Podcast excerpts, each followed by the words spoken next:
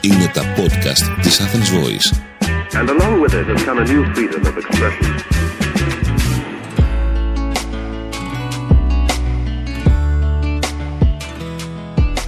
Podcast της Athens Voice. Είμαστε εδώ με την Υπουργό Παιδείας και υποψήφια στο Βόρειο Τομέα της Αθηνάς, την κυρία Νίκη Κεραμέως. Σας ευχαριστούμε πάρα πολύ που είστε εδώ. Ξέρουμε ότι η ρυθμή είναι φρενήρης, ωστόσο ε, μεγάλη μας χαρά να σας έχουμε κοντά μας. Και μας έρχεστε από μια περιφέρεια και απευθύνεστε σε μια περιφέρεια αρκετά δύσκολη, που έχει εντυπωθεί λίγο και στην κοινή συνείδηση σαν μια περιφέρεια πλουσίων. Είναι στην πραγματικότητα έτσι? Καταρχάς, καλό μεσημέρι και ευχαριστώ πάρα πολύ για την ε, πρόσκληση να είμαι σήμερα μαζί σας και την ευκαιρία να συζητήσουμε για οτιδήποτε, πραγματικά οτιδήποτε έχετε κατά νου. Η, ο βόρειος τομέας της Αθήνας είναι μια πολύ ετερόκλητη περιοχή. Δηλαδή, έχει από περιοχές όπως η Κηφισιά, το Μαρούσι, η Εκάλι, το, η Φιλοθέη. Ε, έχει περιοχές όπως το Γαλάτσι, η Μεταμόρφωση, το Ηράκλειο, ε, η Νέα Ιωνία. Ε, έχει περιοχές με διαφορετικές ανησυχίες, διαφορετικές, θα έλεγα, ε, έτσι, διαφορετικά προβλήματα σε κάθε περιοχή. Είναι μια, θα έλεγα, είναι μια πολύ μεγάλη περιφέρεια της χώρας, η οποία όμως είναι και πάρα πολύ ετερόκλητη. Η ανθρωπογεωγραφία ποια είναι, ποιες είναι οι ανησυχίες και οι ανάγκες της περιοχής, αυτό που σας λένε πιο συχνά οι πολίτες που τους συναντάτε στον δρόμο κατά την προεκλογική σας τώρα εκστρατεία? Εντάξει, νομίζω ότι δεν διαφέρει πολύ από, τη, από τις μέσες αγωνίες και τις μέσες προσδοκίες ενός μέσου Έλληνα σε όλη τη χώρα. Ε, προφανώς συζητάμε θέματα της καθημερινότητας, θέματα της, ε, του εργασιακού περιβάλλοντος, θέματα της ανάπτυξης, πώς ε, ε, η χώρα μας θα ανέβει κι άλλο στους ρυθμούς ανάπτυξης, θα αναπτυχθεί ακόμη περισσότερο, αγωνίες που έχουν να κάνουν με τα παιδιά τους και πώς τα παιδιά της κάθε οικογένειας θα μπορέσουν ε, να κάνουν πράξη τα όνειρά τους. Ε, θα έλεγα ότι είναι κοινές ανησυχίες, νομίζω, που έχει οποιαδήποτε ελληνική οικογένεια ανά την επικράτεια.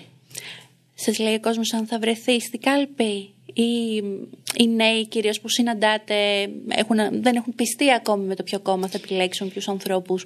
Πιστεύω ότι αυτές τις τελευταίες εβδομάδες ήταν καταλυτικές. Τέθηκαν εκ νέου πάρα πολύ τα πραγματικά διλήμματα των εκλογών και εισπράττουμε ένα, ένα, μια πολύ μεγάλη, ένα πολύ μεγαλύτερο ενδιαφέρον συνολικά για τη συμμετοχή σε εκλογικές διαδικασίες. Και το λέω για κάθε ηλικία. Ε, και για τις ε, ε, νεότερες ηλικίες, θα έλεγα, όπου πλέον υπάρχει ειδικά τις τελευταίες εβδομάδες ένα αυξανόμενο ενδιαφέρον. Μην ξεχνάμε ότι οι νέοι ψηφίζουν για τη ζωή τους. Ψηφίζουν για τη χώρα στην οποία θα ζήσουν, ψηφίζουν για το πώς θα κάνουν πράξη τις επαγγελματικές τους φιλοδοξίες, πώς θα δημιουργήσουν οικογένεια, πώς ακριβώς τα ίδια τα παιδιά τους θα μπορέσουν ε, να κάνουν με τη σειρά τους πράξη τα δικά τους όνειρα. Ε, ψηφίζουν για τη ζωή τους.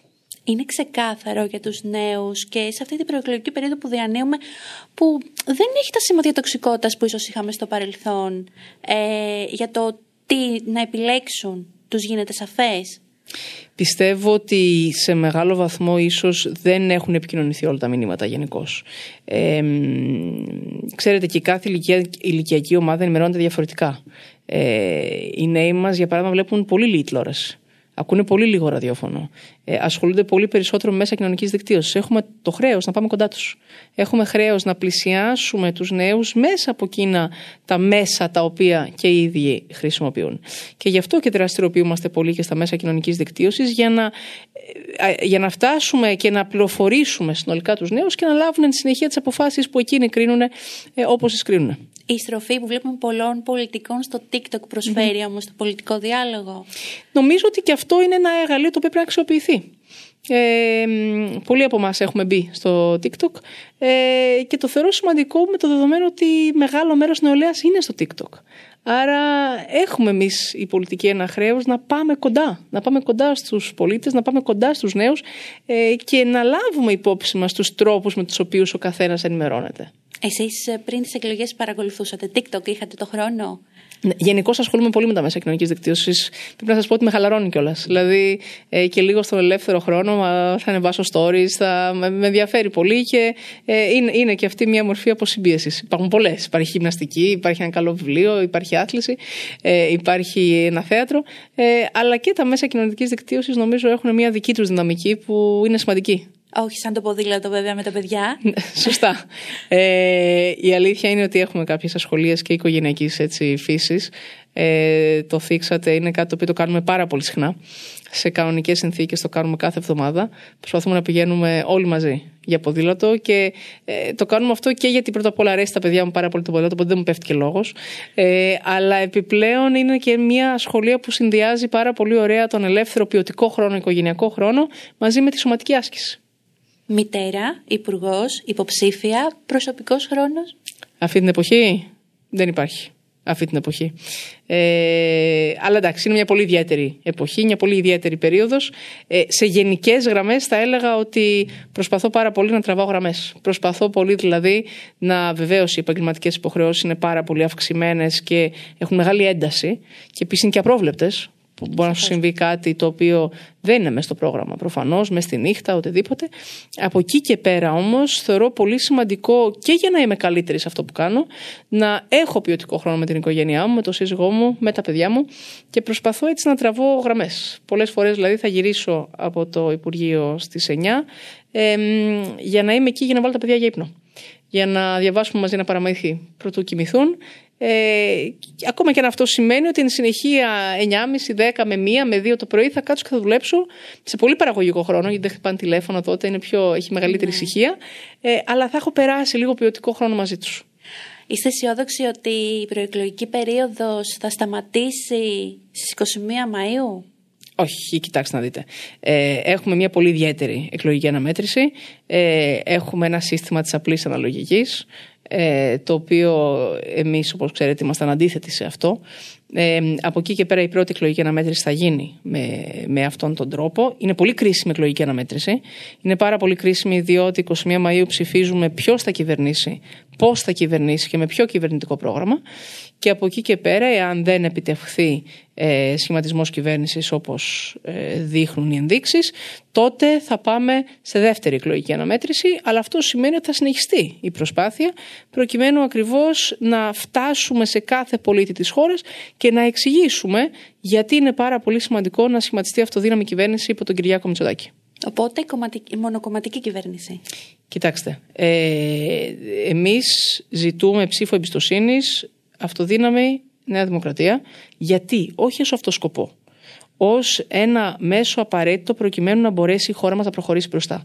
Να προχωρήσει δυναμικά, να προχωρήσει στις βαθιές τομές που έχει ήδη ξεκινήσει και που είναι μπροστά μας προκειμένου ακριβώς αυτές να ριζώσουν και να επεκταθούν. Τώρα, μια αυτοδύναμη κυβέρνηση της Νέας Δημοκρατίας δεν σημαίνει μόνο στελέχη της Νέας Δημοκρατίας. Το τονίζω.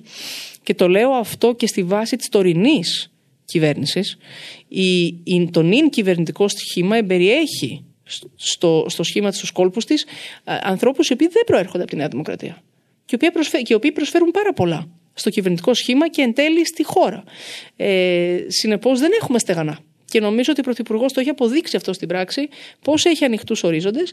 Από την άλλη, ότι είναι πολύ σημαντικό να υπάρχει μια πολιτική δύναμη που να επιτρέπει να λαμβάνονται γρήγορα αποτελεσματικές αποφάσεις, ναι, το θεωρούμε πολύ σημαντικό. Και να μην μπαίνουμε σε ένα παζάρι ατέρμονο για πάρα, πάρα πολλά ζητήματα, όταν υπάρχουν και τόσο μεγάλες διαφορές. Υπάρχουν δυστυχώς μεγάλες διαφορές και με το ΠΑΣΟΚ και με το ΣΥΡΙΖΑ, και αυτό έχει αποδειχθεί σε πάρα πολλές ψηφοφορίες στη Βουλή. Θεωρείτε ότι μια κυβέρνηση συνεργασίας θα έφερνε, θα έβαζε τη χώρα σε περιπέτειες?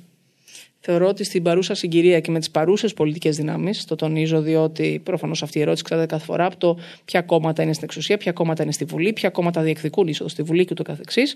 Ε, δεν βλέπω πεδία συγκλήσεων δυστυχώς.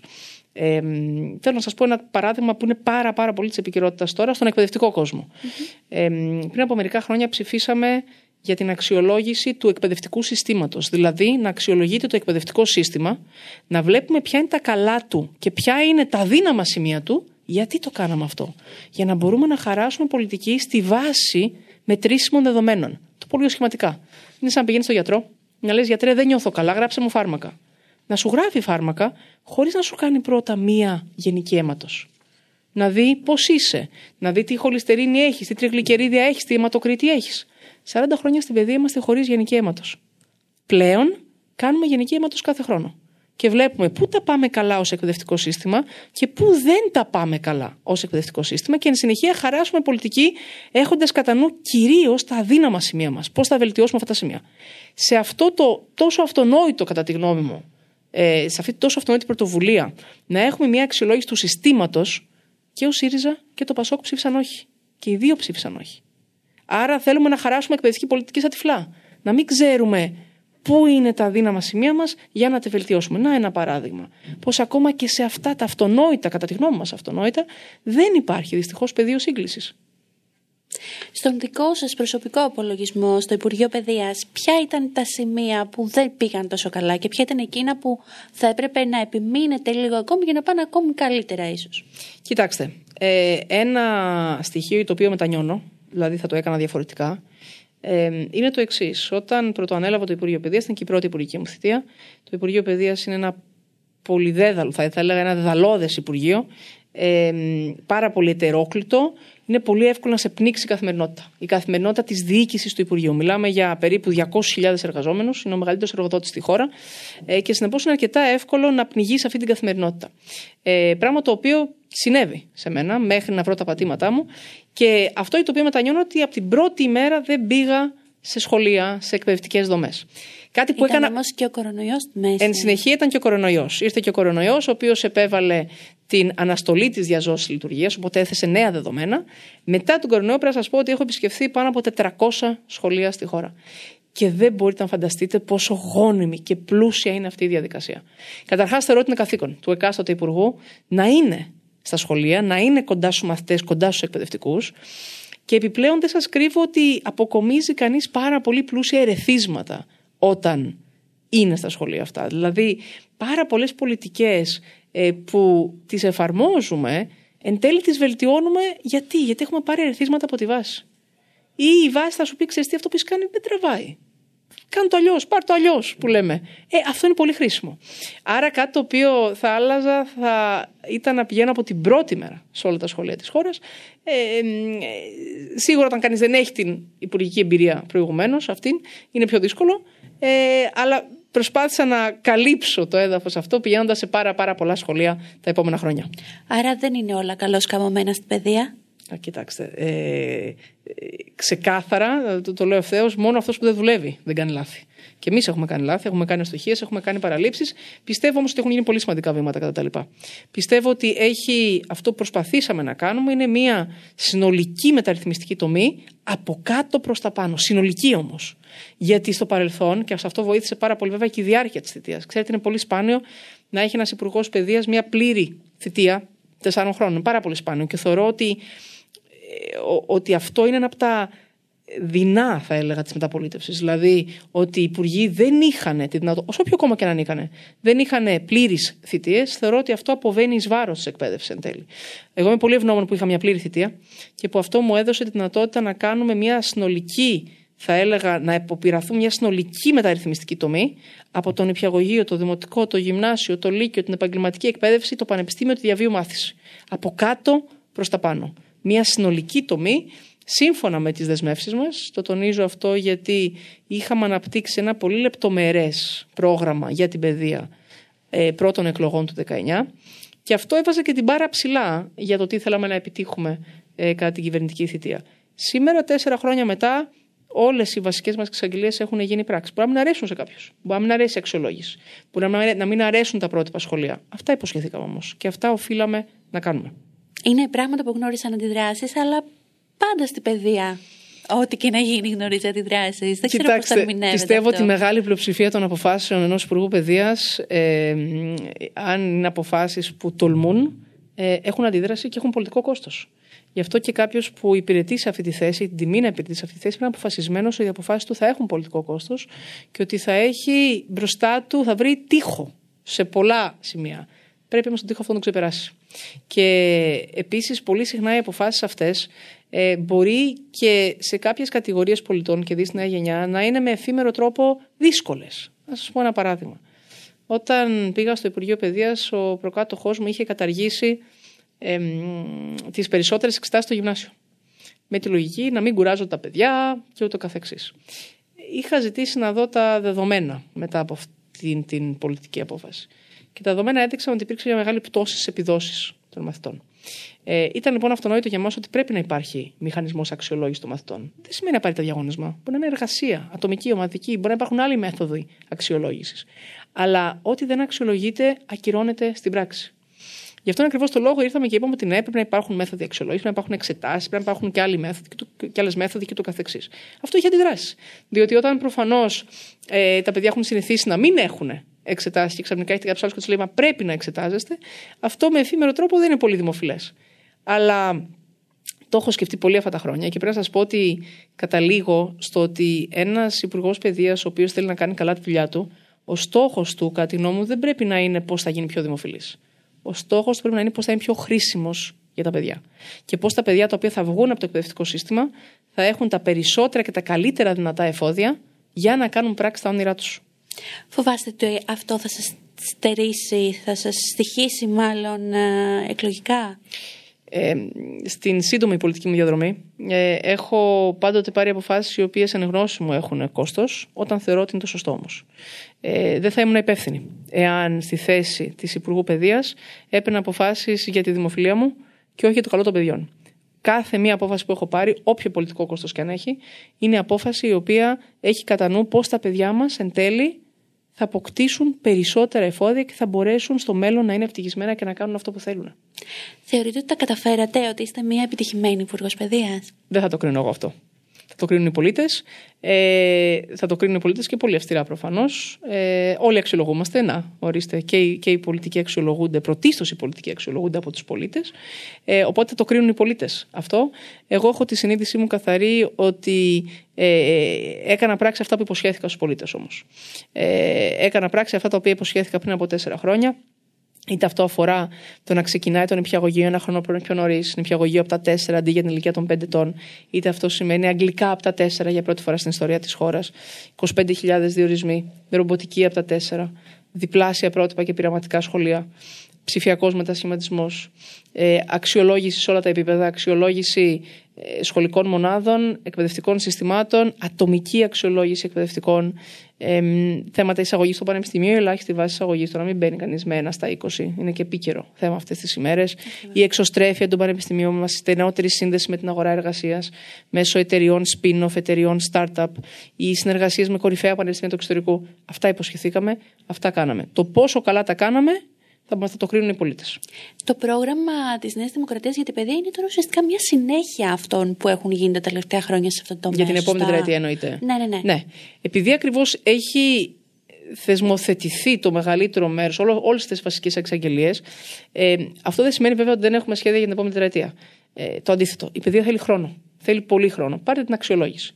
Ατομική αξιολόγηση εκπαιδευτικών με οριζόντιο τρόπο έχει να γίνει πόσα χρόνια λέτε? Έχει γίνει ποτέ? Κάποτε κουτσά στραβά είχε γίνει, σαράντα ένα χρόνια. σαράντα ένα χρόνια. Αυτό που γίνεται λοιπόν τώρα που πλέον υπάρχει μια διαδικασία αξιολόγησης του εκπαιδευτικού, ξεκινάει με μια συνέντευξη, υπάρχουν ζωντανές παρατηρήσεις μέσα στην τάξη για να δει ο αξιολογητής πώς ακριβώς κάνει μάθημα εκπαιδευτικός, αυτό έχει να γίνει σαράντα ένα χρόνια. Η διάρκεια παίζει πάρα πολύ σημαντικό ρόλο. Είναι άλλο να εφαρμόζεις αξιολόγηση για δύο χρόνια και άλλο για δύο συν τέσσερα έξι. Κάθε χρόνος υλοποίησης είναι και καλύτερα. Δηλαδή η εφαρμογή αυτών των ε, ριζικών αλλαγών, μιλάμε για ριζικές αλλαγές. Ένα σύστημα που δεν έχει αξιολογηθεί σαράντα χρόνια και ξαφνικά ξεκινάει η αξιολόγηση, πρόκειται για μια ριζική αλλαγή. Κάθε χρόνο λοιπόν οι, που υλοποιούνται αυτές τις μεταρρυθμίσεις είναι και καλύτερη η εφαρμογή. Αυτό ισχύει σε όλες τις τομές που έχουμε κάνει στην παιδεία τα χρόνια αυτά. Πάρτε τα, τα αγγλικά στο νηπιαγωγείο. Όταν ξεκίνησαν την πρώτη χρονιά, είχε δυσκολίες. Συνυπήρχε ο νηπιαγωγός μαζί με τον φιλόλογο αγγλικής φιλολογίας. Δεν ήταν αυτονόητα πράγματα αυτά. Ε, ήταν πρωτοφανές για τη χώρα μας να κάνει κανείς το δημόσιο σχολείο αγγλικά από την ηλικία των τεσσάρων ετών. Η πρώτη χρονιά είχε προκλήσεις. Η δεύτερη πολύ καλύτερα. Η τρίτη ακόμα καλύτερα. Άρα η παιδεία θέλει χρόνο. Για την επόμενη τετραετία λοιπόν στην παιδεία θα έλεγα ότι έχουμε τρεις βασικούς άξονες ως στόχους. Ο πρώτος είναι η συνέχιση της υλοποίησης των μεταρρυθμίσεων που έχουμε ήδη θεσμοθετήσει και ήδη ξεκινήσει να, να υλοποιούμε. Ο δεύτερος είναι το Ταμείο Ανάκαμψης. Το Ταμείο Ανάκαμψης πολλά έργα έχουν ήδη γίνει και ξεκινήσει, όπως οι διαδραστικοί πίνακες που μπαίνουν σε κάθε τμήμα δημοσίου σχολείου στη χώρα και άλλα τα οποία είναι εν εξελίξη αλλά δεν έχουν ακόμα υλοποιηθεί, όπως τα πανεπιστήμια αριστείας, όπως ε, έργα, ερευνητικά έργα στα πανεπιστήμια και ούτω καθεξής. Άρα ο δεύτερος άξονας για την επόμενη τετραετία είναι ε, υλοποίηση έργων του Ταμείου Ανάκαμψης. Και ο τρίτος άξονας είναι νέες μεταρρυθμίσεις, όπως για παράδειγμα η ενίσχυση των εφαρμοσμένων επιστημών στο επίπεδο πανεπιστημίων μετά την κατάργηση των ΤΕΗ ε, από την προηγούμενη κυβέρνηση, ε, το πώς θα ενισχύσουμε εκ νέου τις εφαρμοσμένες επιστήμες, την τεχνολογική εκπαίδευση στο επίπεδο των πανεπιστημίων. Σας έδωσα έτσι πολύ, πολύ περιληπτικά τρεις βασικούς πυλώνες, άξονες για την επόμενη τετραετία στην παιδεία. Και κάπου εδώ όμως μπαίνει και η προτεραιότητα που έχει πει και ο Κυριάκος Μητσοτάκης ότι θα είναι ε, για την επόμενη, αν υπάρξει κυβέρνηση της Νέας Δημοκρατίας, η αναθεώρηση του άρθρου δεκαέξι. Ναι, πριν από αυτό, άμα επιτρέπετε θα σας πω γι' αυτό, ε, μια επίσης πολύ σημαντική τομή, η οποία ε, είναι, θα έλεγα, ε, πολύ σημαντικό να γίνει άμεσα, είναι η βελτίωση των αποδοχών. Μέσα στις βασικές προτεραιότητες του Κυριάκου Μητσοτάκη, αυτό το ανέφερα πριν, είναι οριζοντίως η αύξηση των μισθών και στον δημόσιο και στον ιδιωτικό τομέα. Και δεν είναι τυχαίο τις αναφορές, το ίδιο ο Πρωθυπουργός αρκετές φορές αναφέρει τους εκπαιδευτικούς. Γιατί έχουμε αυξήσει τις απαιτήσεις στο σχολείο συνολικά για τους εκπαιδευτικούς, για τους μαθητές, αυτό το οποίο οφείλουμε να κάνουμε να αμείβουμε καλύτερα τους εκπαιδευτικούς. Άρα, σημαντική προτεραιότητα για την επόμενη τετραετία, στο πλαίσιο της γενικότερης αύξησης των αποδοχών στη χώρα, είναι και οι αυξήσεις των αποδοχών των εκπαιδευτικών. Και των νεοδιόριστων. Σωστά. Με ιδιαίτερη έμφαση στους νεοδιόριστους, οι οποίοι ξεκινούσαν πιο χαμηλά, προκειμένου ακριβώς να τους ενισχύσουμε. Ε, άρθρο δεκαέξι. Ε, το άρθρο Καυτή δε... πατάτα. Το άρθρο δεκαέξι, όπως ξέρετε, είναι μια βασική δέσμευση της Νέας Δημοκρατίας εδώ και χρόνια. Σας θυμίζω ότι η τελευταία φορά που ξεκίνησε η συνταγματική αναθεώρηση ήταν το δύο χιλιάδες δεκαοκτώ, αν θυμάμαι καλά, επί ΣΥΡΙΖΑ. Όταν έγινε η πρώτη φάση της αναθεώρησης, εκεί η Νέα Δημοκρατία είχε προτείνει το άρθρο δεκαέξι να είναι στα προς αναθεώρηση άρθρα. Δυστυχώς η πρότασή μας ψηφίστηκε από ενενήντα δύο βουλευτές. Και συνεπώς, γιατί, γιατί καταψήφισε ο ΣΥΡΙΖΑ, γιατί και έτσι χάθηκε μια πολύ μεγάλη ευκαιρία για να βγει η χώρα μας πλέον από αυτή την απομόνωση, διότι είναι η μοναδική χώρα που ξέρω εγώ τουλάχιστον, στην οποία δεν επιτρέπονται δια του συντάγματος μη κρατικά πανεπιστήμια. Και θα πει κανείς, και τι σε νοιάζει, γιατί θες ιδιωτικά πανεπιστήμια? Υπάρχουν πάρα πολλοί λόγοι. Πού να, πού να, πού, πού να, σταματεί, πού να ξεκινήσει κανείς και πού να σταματήσει. Θα πω κάποιους ενδεικτικούς. Πρώτον, γιατί πιστεύουμε πάρα πολύ στο δικαίωμα της επιλογής. Όπως ένας πολίτης έχει δικαίωμα να πάει σε ένα δημόσιο νοσοκομείο, σε ένα ιδιωτικό νοσοκομείο, γιατί να μην έχει την επιλογή να πάει σε ένα δημόσιο πανεπιστήμιο, σε ένα ιδιωτικό πανεπιστήμιο. Ο δεύτερος λόγος είναι γιατί πιστεύουμε ακράδαντα ότι μόνο και μόνο η ύπαρξη ιδιωτικών πανεπιστημίων θα οθήσει όλα τα πανεπιστήμια προς τα πάνω και θα εισάγει έναν υγιή ανταγωνισμό, τον οποίο έχουμε ανάγκη. Ο τρίτος λόγος, δεν είναι αμεληταίος, είναι πάρα πολύ σημαντικά έσοδα για τη χώρα μας αυτά. Η Κύπρος, αν δεν κάνω λάθος, σύμφωνα με κάποια στοιχεία που είχα δει πρόσφατα, πάνω από περίπου επτά τοις εκατό του ΑΕΠ της Κύπρου προέρχεται από ιδιωτικά πανεπιστήμια. Καλά κάνει η Κύπρος. Δουλειά της κάνει. Δεν στέκομαι κριτικά απέναντι σε αυτό, των αντίον. Αλλά γιατί η χώρα μας να μην επωφελείται από αυτό? Θα δημιουργήσει αυτό ανισότητες? Η ίδρυση ιδιωτικών πανεπιστημίων. Το αντίθετο. Θα οθήσει τα δημόσια στο να γίνονται καλύτερα. Βέβαια, θα χρειάζεται και επιπλέον χρηματοδότηση για να γίνουν καλύτερα. Τα δημόσια πανεπιστήμια τα τελευταία τέσσερα χρόνια, από το δεκαεννιά μέχρι σήμερα, έχει γίνει μια αύξηση της τάξης του τριάντα τοις εκατό στην τακτική χρηματοδότησή τους. Πρώτον. Δεύτερον, έχουμε ανοίξει το πλαίσιο. Θα έχετε ακούσει ότι πλέον η χώρα μας έχει αγγλόφωνα προπτυχιακά, έχει αγγλόφωνες ιατρικές, έρχονται από το εξωτερικό. Αυτό αποφέρει έσοδα. Ήδη, χωρίς να έχει αλλάξει το άρθρο δεκαέξι, τι έχουμε κάνει αυτά τα τέσσερα χρόνια, επειδή προφανώς το άρθρο δεκαέξι είναι αυτό που είναι ε, και είναι ο υπέρατος νόμος της χώρας, προφανώς το σεβόμαστε μέχρι να γίνει συνταγματική αναθεώρηση, που ελπίζω να γίνει κάποια στιγμή. Δεν μπορούν να ιδρυθούν ιδιωτικά πανεπιστήμια. Όμως, τι κάνουμε, αξιοποιούμε κάθε σπιθαμή του νυν άρθρου δεκαέξι προκειμένου να δώσουμε απαιτούμενη εξωστρέφεια στα πανεπιστήμια μας. Τι σημαίνει αυτό? Διπλά πτυχία, κοινά πτυχία, ξενόγλωσσα, αγγλόφωνα, ε, καλοκαιρινά προγράμματα, χειμερινά προγράμματα. Άρα, πάρα πολλές νέες δυνατότητες για να δώσουμε στα πανεπιστήμια μας τη δυνατότητα ακριβώς να αναπτυχθούν, να γίνουν πιο εξωστρεφοί. Και ναι, αυτός συνεπάγεται και πρόσθετους πόρους. Το πω με αριθμούς. Μόνο από την πρώτη αγγλόφωνη ιατρική που ιδρύθηκε στη Θεσσαλονίκη και μόνο από την πρώτη φουρνιά των φοιτητών, το Αριστοτέλειο Πανεπιστήμιο θα βγάλει τέσσερα κόμμα τρία εκατομμύρια ευρώ. Είναι αμεληταίο νούμερο, δεν νομίζω. τέσσερα κόμμα τρία εκατομμύρια ευρώ τα οποία πάνε στο πανεπιστήμιο. Πάνε στο πανεπιστήμιο για καλύτερες υποδομές, καλύτερους εξοπλισμούς, καλύτερα εργαστήρια. Να πώς επωφελείται συνεπώς η πανεπιστημιακή κοινότητα, εκτός όλων των άλλων που είπαμε πριν, επωφελείται και με αυτόν τον πρόσθετο σημαντικό τρόπο με πόρους που μπορεί να αξιοποιήσει προς όφελος όλου του πανεπιστημίου. Άρα και της ελληνόφωνης ιατρικής. Οπότε παρασύρει προς τα πάνω αυτό που είπατε και πριν και τα δημόσια πανεπιστήμια. Να σας το πω με ένα παράδειγμα. Ε, είπαμε τώρα για τις αγγλόφωνες ιατρικές. Ξεκίνησε πρώτη Θεσσαλονίκη. Λίγους μήνες αργότερα, αγγλόφωνη ιατρική Αθήνα. Πέτυχα πριν από λίγο καιρό τον Πρίτανη ενός τρίτου πανεπιστημίου, έχει ιατρική. Τον είδα έτσι λίγο κουρασμένο. Λέω, τι, τι γίνεται κύριε Πρίτανη? Μου λέει, έχουμε, έχουμε, ετοιμαζόμαστε. Λέω, για ποιο πράγμα? Λέει, ετοιμάζουμε αγγλόφωνη ιατρική. Και εσείς? Του λέω. Βεβαίως, μου λέει. Πώς θα επιβιώσουμε αλλιώς? Να πώς λοιπόν το ένα οδηγεί το άλλο σε έναν υγιή ανταγωνισμό. Το θεωρώ πάρα πολύ υγιές αυτό. Πλέον ετοιμάζονται κάπου πέντε, νομίζω, αγγλόφωνες ιατρικές θα έχουμε συνολικά. Ε, θα το κρίνει η αγορά. Αν το σηκώνει η χώρα μας, το σηκώνει. Μακάρι να έρχονται φοιτητές από όλο τον κόσμο στη χώρα μας να σπουδάζουν ιατρική. Αυτό θέλουμε. Θέλουμε η χώρα μας να γίνει φάρος εκπαίδευσης που θα προσελκύει φοιτητές από όλο τον κόσμο. Είδατε τα προγράμματα των υπολείπων κομμάτων για την παιδεία, του ΣΥΡΙΖΑ, του ΠΑΣΟΚ Κινάλ? Πώς τα κρίνατε? Θα ήθελα ένα σχόλιο σας με αφορμή το έργο που έχετε παράγει εσείς στο Υπουργείο Παιδείας, το οποίο, όπως είπατε, θα το κρίνει ο λαός, και αυτά που έχουν εξαγγείλει ότι θα ήθελαν να κάνουν εάν και εφόσον βρεθούν στην κυβέρνηση. Λοιπόν, ας, ας δούμε, ας πούμε, το πρόγραμμα του ΣΥΡΙΖΑ. Το πρόγραμμα του ΣΥΡΙΖΑ τι λέει? Επιστρέφουν οι αιώνιοι φοιτητές, επανα, επανέρχεται το άσυλο ανομίας. Όλοι ελεύθερα στο πανεπιστήμιο, με ένα με ένα όπως μπαίνανε επί ΣΥΡΙΖΑ. Αποσυνδέεται η επαγγελματική εκπαίδευση από την αγορά εργασίας. Για να πω τέσσερις τίτλους. Αυτά είναι στο πρόγραμμα του ΣΥΡΙΖΑ.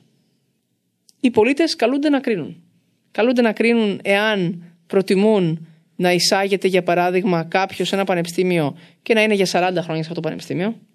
Αν θέλουν να εισάγεται κάποιος με βαθμό μηδέν κόμμα έξι στα είκοσι, όπως γινόταν. Θέλω να σας θυμίσω ότι όταν πριν θεσπιστεί η ελάχιστη βάση εισαγωγής με το σύστημα του ΣΥΡΙΖΑ.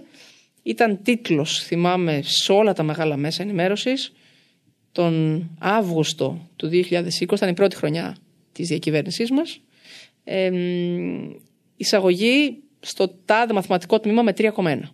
Ήταν πρώτος τίτλος παντού. Και δικαίως ήταν πρώτος τίτλος παντού. Γιατί? Γιατί ποια είναι η ανησυχία? Άμα εισαχθείς με τρία, θα μπορέσεις να φοιτήσεις και να αποφοιτήσεις. Ο στόχος μας δεν είναι να οθήσουμε όλους προς τα πάνω και όχι να εξισώσουμε τα πάντα προς τα κάτω. Εμάς αυτός είναι ο στόχος μας. Να οθήσουμε όλους προς τα πάνω. Να δώσουμε υγιή κίνητρα για να προσπαθούν περισσότερο τα παιδιά μας. Δεν ξέρω πανεπιστήμιος στο οποίο μπορεί να εισαχθεί σήμερα με ένα στα είκοσι σε άλλη χώρα. Γιατί θέλουμε να είμαστε συνεχώς η θλιβερή εξαίρεση? Αυτό πρεσβεύει ο ΣΥΡΙΖΑ. Ο ΣΥΡΙΖΑ θέλει να επιστρέψουμε σε μια χώρα στην οποία μπαίνεις με ένα στα είκοσι, είσαι όλη τη ζωή φοιτητής. Άρα τι σημαίνει αυτό? Δουλεύεις με απολυτήριο λυκείου. Ενώ θα μπορούσες να έχεις ένα άλλο πιστοποιητικό ή ένα άλλο πτυχίο. Και δεν το έχεις γιατί, γιατί κάποιος σούταξε λαγούς με πετραχίλια. Αυτή είναι η πραγματικότητα. Και αυτή είναι η πραγματικότητα την οποία ε, εμείς θεωρούμε ότι μειώνει τον ελληνικό πληθυσμό, τον υποβαθμίζει, τον υποτιμά, ενώ θα έπρεπε το καθήκον της πολιτείας και της εκάστοτε ηγεσίας να τραβάει προς τα πάνω τους πολίτες. Οπότε είναι υγιή η σύγκριση και το δίλημμα Μητσοτάκης-Τσίπρας? Κοιτάξτε, ε, σαφέστατα είναι το δίλημμα που τίθεται. Είναι το δίλημμα αν θα πάμε μπροστά ή αν θα γυρίσουμε πίσω. Διότι υπάρχει και κάτι άλλο που είναι πολύ σημαντικό. Έχουμε το σπάνιο προνόμιο, θα έλεγα, οι πολίτες να κρίνουμε δύο πρόσφατες κυβερνητικές θητείες. Και ο Κυριάκος Μητσοτάκης και ο Αλέξης Τσίπρας έχουν κυβερνήσει. Έχουν κυβερνήσει πλήρεις θητείες και συνεπώς έχουν οι πολίτες τη δυνατότητα να κρίνουν, να συγκρίνουν, και εμείς αυτό θέλουμε. Δεν θέλουμε τη σύγκρουση, θέλουμε τη σύγκριση. Να συγκρίνουν δύο κυβερνητικές θητείες. Σε όποιον τομέα και να πάρει κανείς. Να πάρουμε τους φόρους. είκοσι εννέα νέοι φόροι επί ΣΥΡΙΖΑ, πενήντα μειώσεις φόρων ή καταργήσεις επί Νέας Δημοκρατίας.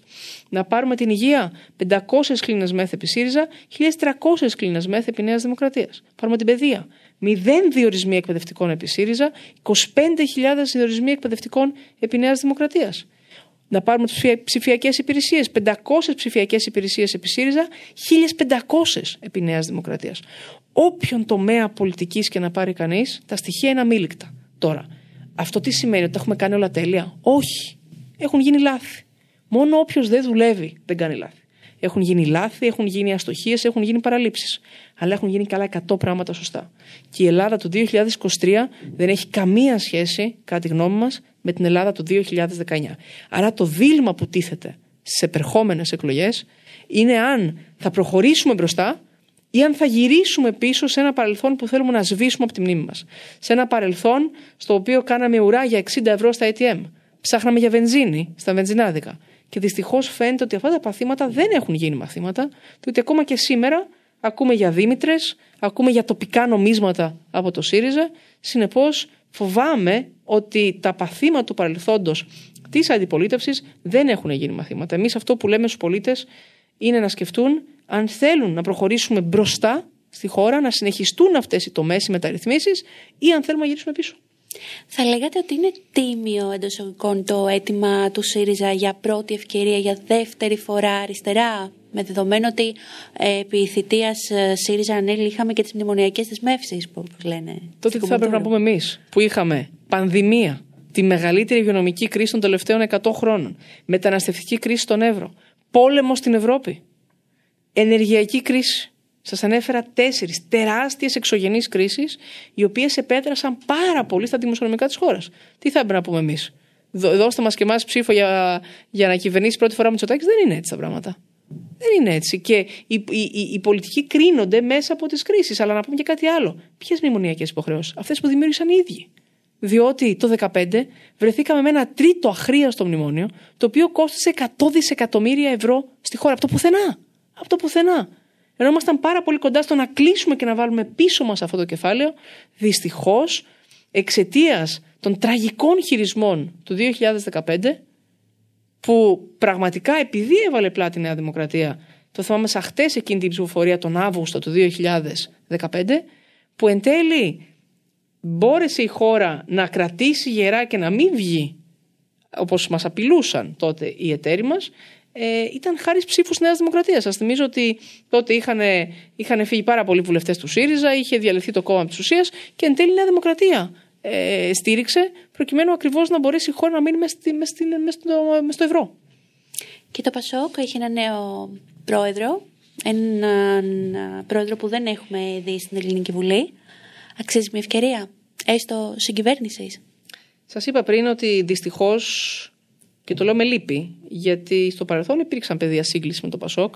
Το λέω με λύπη, διότι σε πάρα πολύ κεφαλαιώδη ζητήματα βλέπω το ΠΑΣΟΚ να είναι πολύ πιο κοντά στο ΣΥΡΙΖΑ από τη Νέα Δημοκρατία. Ε, σας είπα ένα θέμα, την αξιολόγηση. Το ΠΑΣΟΚ ψήφισε όχι στην αξιολόγηση πίζα του εκπαιδευτικού συστήματος. Ψήφισε όχι. Το ΠΑΣΟΚ ψήφισε όχι στο άσυλο. Στην ε, αποκατάσταση του ασύλου, πραγματική του έννοια. Να μπορεί δηλαδή, να, πριν από κάποιους μήνες στη Θεσσαλονίκη. Σπάσαμε μια κατάληψη που διαρκούσε τριάντα τέσσερα χρόνια. Χάρη στη βάση της διάταξης του ασύλου το κάναμε αυτό. Αυτή τη διάταξη δεν ψήφισε το ΠΑΣΟΚ. Άρα λοιπόν βλέπετε ότι ακόμα και σε ζητήματα που είναι αυτονόητα για μας ε, και νομίζω για πολύ μεγάλη μερίδα της, της κοινωνίας, όπως δείχνουν οι έρευνες, ακόμα και εκεί δεν υπάρχει σύγκληση. Άρα πού, σε ποια βάση να συζητήσουμε? Εκεί το αναφέρατε, η βιβλιοθήκη στο ΑΠΙΘΙΤΑ έχει ολοκληρωθεί.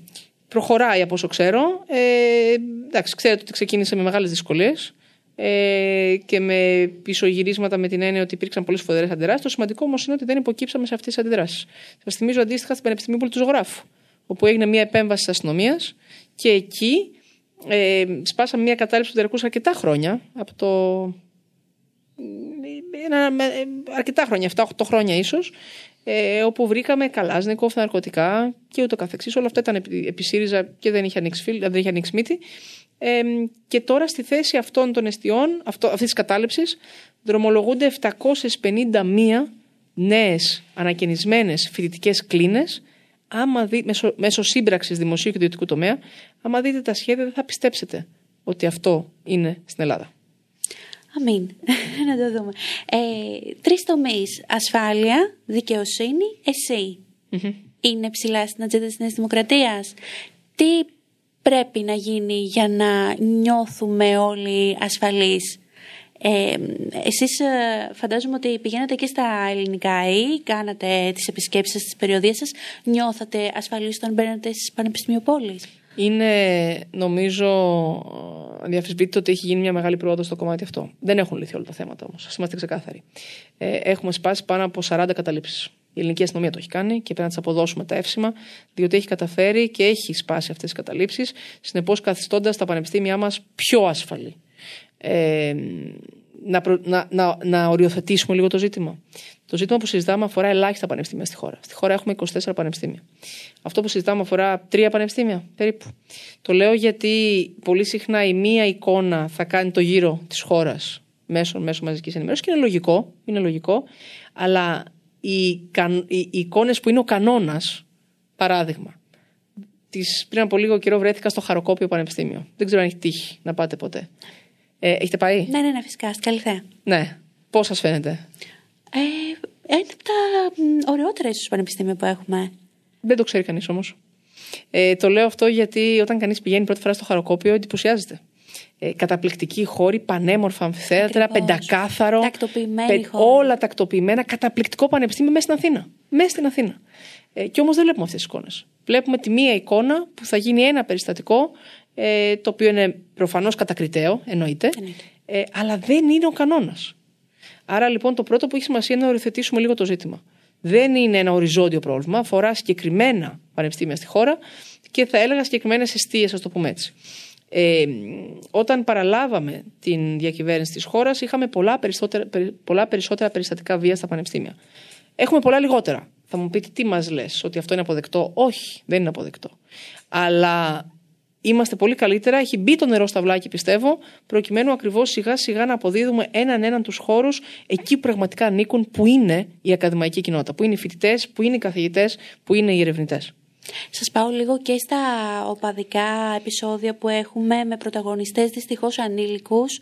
Οπότε θα πρέπει να γίνουν βελτιωτικές κινήσεις για το αίσθημα της ασφάλειας και, την, και το πώς μαθαίνουμε στα παιδιά μας για την, την αποδοχή της διαφορετικότητας και στην ομάδα.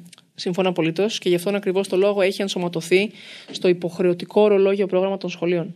Ξεκινάει στην ηλικία των τεσσάρων ετών στον νηπιαγωγείο και πάει μέχρι και το γυμνάσιο, μέσα από ένα νέο μάθημα που λέγεται εργαστήρια δεξιοτήτων και στοχεύει στο να καλλιεργήσει δεξιότητες στα παιδιά με μια, θα έλεγα, μεγαλύτερη ευρύτητα της πνεύματος. Δηλαδή, ε, θεματικές όπως ο σεβασμός των άλλων, ο σεβασμός στη διαφορετικότητα.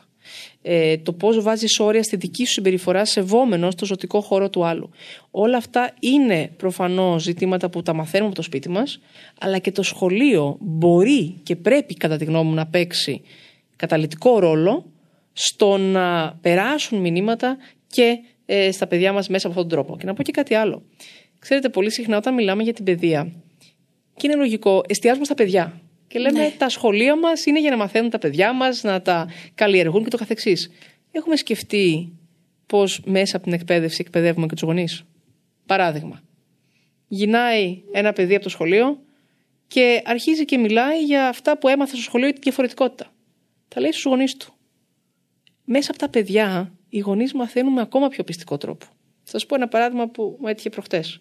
Μέσα σε αυτό το νέο μάθημα, τα εργαστήρια δεξιοτήτων, έχουμε βάλει θεματικές για την κλιματική αλλαγή. Γυρίζει λοιπόν ένα παιδί στο σπίτι του, βλέπει τον παππού του να έχει αφήσει την τηλεόραση να παίζει όλο το Σαββατοκύριακο. Ενώ δεν είναι ο παππούς εκεί.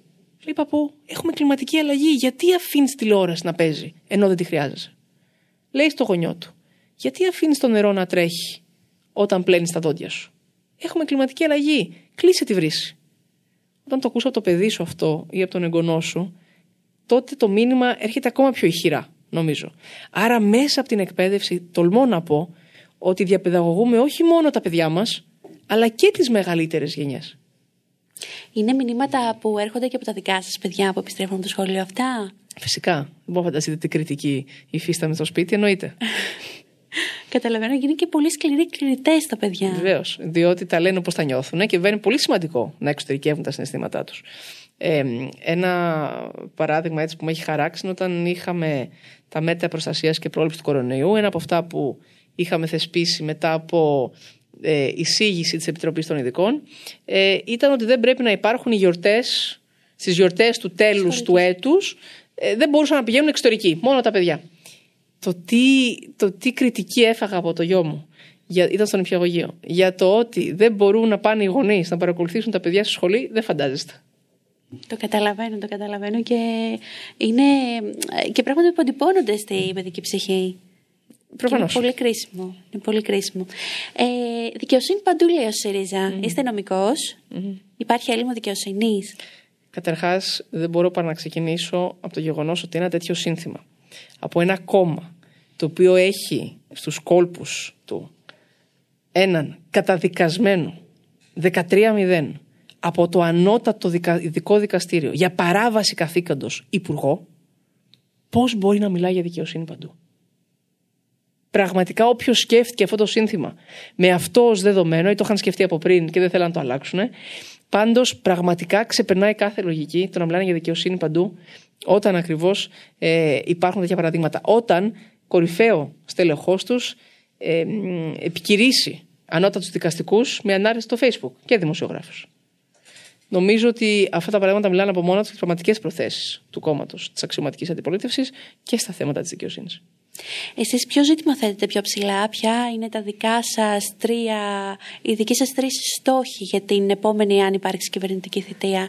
Τι θα λέγατε στον Πρωθυπουργό ότι, κύριε Μητσοτάκη, κοιτάξτε αυτό, αυτό και αυτό? Για την παιδεία λέμε ή ευρύτερα? Γενικότερα, γενικότερα. Κοιτάξτε, θεωρώ ότι είναι μείζονος σημασίας το θέμα των μισθών. Μείζονος σημασίας. Ε, ό,τι και να λέμε, ό,τι προσπάθειες και να κάνει η χώρα, αν δεν έχουμε καλύτερες απολαβές, δεν θα μπορέσουμε να κρατήσουμε τα παιδιά μας. Ε, άρα είναι πάρα πολύ σημαντικό να αμείβουμε καλύτερα. Θεωρώ αυτό ότι είναι πάρα πολύ μεγάλη προτεραιότητα. Θεωρώ επίσης ότι ο τομέας υγείας είναι πολύ μεγάλη προτεραιότητα. Διότι ευλόγως τα χρόνια αυτά της πανδημίας όλη η προσπάθεια επικεντρώθηκε στη διαχείριση της πανδημίας και νομίζω ότι η χώρα μας επέδειξε πολύ γρήγορα αντανακλαστικά και αποτελεσματικά αντανακλαστικά στη διαχείριση της πανδημίας με ένα πρόγραμμα εμβολιασμού αξιοζήλευτο σε πάρα πολλές άλλες χώρες. Θυμάμαι να έρχονται κάποιοι ξένοι από την Αμερική και να έρχονται με χαρτάκια. Ορίστε, εδώ έκανα το εμβόλιο. Και εμείς τα είχαμε όλα ψηφιακά, τα πάντα. Ε, αλλά τώρα έχει έρθει η ώρα να επενδύσουμε στις υποδομές της υγείας. Στα νοσοκομεία μας, στα κέντρα υγείας, και είναι πολύ σημαντικό ότι έχουν εξασφαλιστεί πολύτιμοι πόροι του Ταμείου Ανάκαμψης για την ουσιαστική αναβάθμιση των νοσοκομείων της χώρας και των κέντρων υγείας. Ε, σίγουρα έχουν να γίνουν σημαντικά βήματα και στη δικαιοσύνη, έχουν γίνει πολλά βήματα, έχουν να γίνουν και περαιτέρω βήματα για την περαιτέρω επιτάχυνση της απονομής δικαιοσύνης. Άρα, να, ήδη σημαντικές προτεραιότητες που νομίζω την επόμενη τετραετία πρέπει να εστιάσουμε πολύ, και βεβαίως το ζήτημα της νεολαίας μας και κυρίως της στέγασης. Είναι γεγονός ότι σε ό,τι αφορά τη στέγη, είναι ένα ζήτημα το οποίο ταλανίζει πολλά νέα ζευγάρια, τα οποία θέλουν να κάνουν το επόμενο βήμα, θέλουν να ανοίξουν το σπιτικό τους, αλλά οι συνθήκες τους δυσκολεύουν. Και γι' αυτό θέλουμε να πάμε να τους ενισχύσουμε με ένα μεγάλο έργο ύψους ένα κόμμα οκτώ δισεκατομμυρίων ευρώ, να τους δώσουμε ευνοϊκούς όρους για να μπορέσουν να κάνουν αυτό το σημαντικό βήμα και να, για να ανοίξουν το σπιτικό τους. Που και εκεί πολύ δύσκολα τα πράγματα. Θέλω ακόμη, κυρία Κεραμέως, να μου πείτε, μάλλον επευθυνθείτε στους ψηφοφόρους σας και να τους πείτε γιατί να σας ψηφίσουν. Για τρεις λόγους ζητώ ψήφο στο βόρειο τομέα της Αθήνας. Ο πρώτος λόγος είναι γιατί ήμουν, νομίζω, συνεπής σε ό,τι υποσχέθηκα. Ό,τι ακριβώς υποσχέθηκα το δεκαεννιά, όλα αυτά που υποσχέθηκα στην παιδεία έγιναν πράξη. Ο δεύτερος λόγος είναι γιατί δεν έκανα πουθενά πίσω.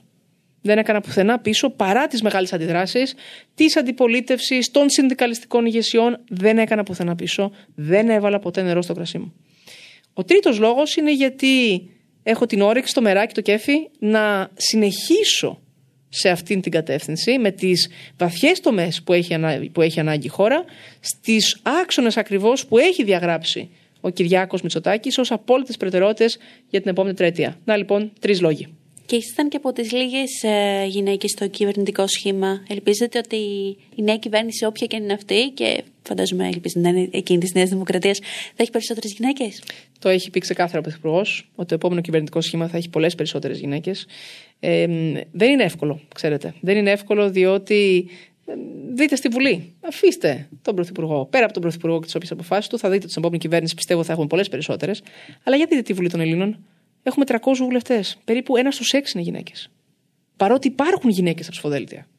Άρα λοιπόν, βλέπετε ότι δεν είναι τόσο αυτονόητο. Είναι δύσκολο να έχεις γυναίκες σε θέσεις ευθύνης. Ε, έχουμε να κάνουμε ακόμη πράγματα για να προσελκύσουμε, να βάλουμε κίνητρα για να ασχοληθούν περισσότερες γυναίκες. Αλλά έχουμε ανάγκη από γυναίκες σε θέσεις ευθύνης. Πάρτε τους δημάρχους της χώρας. Αν δεν κάνω λάθος, έχουμε πάνω από τριακόσιους είκοσι δημάρχους, περίπου δεκαέξι μόνο πρέπει να είναι γυναίκες. Είναι ελάχιστες οι γυναίκες. Αυτό δείχνει κάτι. Δείχνει κάτι ότι ως κοινωνία δεν ε, έχουμε στηρίξει αρκετά τις γυναίκες και πιστεύω, ομολογώ δεν είμαι αντικειμενική, πιστεύω ότι εμείς ως γυναίκες έχουμε πολλά να προσφέρουμε στην κοινωνία. Και ναι, μπορούμε να τα συγκεράσουμε όλα. Μπορούμε να συγκεράσουμε μια χαρά και την επαγγελματική ζωή και την οικογενειακή ζωή και την προσωπική ζωή. Το μήνυμα που θέλετε να περάσετε στους ψηφοφόρους του Βόρειο Τομέα και γενικότερα στους ψηφοφόρους της Νέας Δημοκρατίας, αυτές τις σκάρτες δύο εβδομάδες πια που μένουν για τις εκλογές, ποιο είναι? Ότι έχουμε μια μεγάλη ευκαιρία να συνεχίσουμε μπροστά άλλα τέσσερα χρόνια στις βαθιές τομές που έχει ανάγκη η χώρα. Ότι έχουμε μια μεγάλη ευκαιρία να πάμε ακόμα πιο τολμηρά σε τομείς που έχει ανάγκη η χώρα, να εμβαθύνουμε ακόμα περισσότερο αυτές τις μεταρρυθμίσεις και να δώσουμε στη χώρα μας το μέλλον που της αξίζει. Αυτό είναι που ζητάμε από τους πολίτες. Ζητάμε να μας δώσουν αυτή τη δυνατότητα να συνεχίσουμε αυτό το έργο. Καλή επιτυχία λοιπόν. Νίκη Κεραμέως, Βόρειος Τομέας της Αθήνας, και η επόμενη μέρα θα μας βρει κάπου εδώ να τα ξαναλέμε. Σας ευχαριστώ πάρα πολύ. Ήταν ένα podcast από την Athens Voice. Μπορείτε να ακούσετε τα podcast της Athens Voice στο athensvoice τελεία gr και στο Spotify, στο Apple Podcast και το Google Play Music.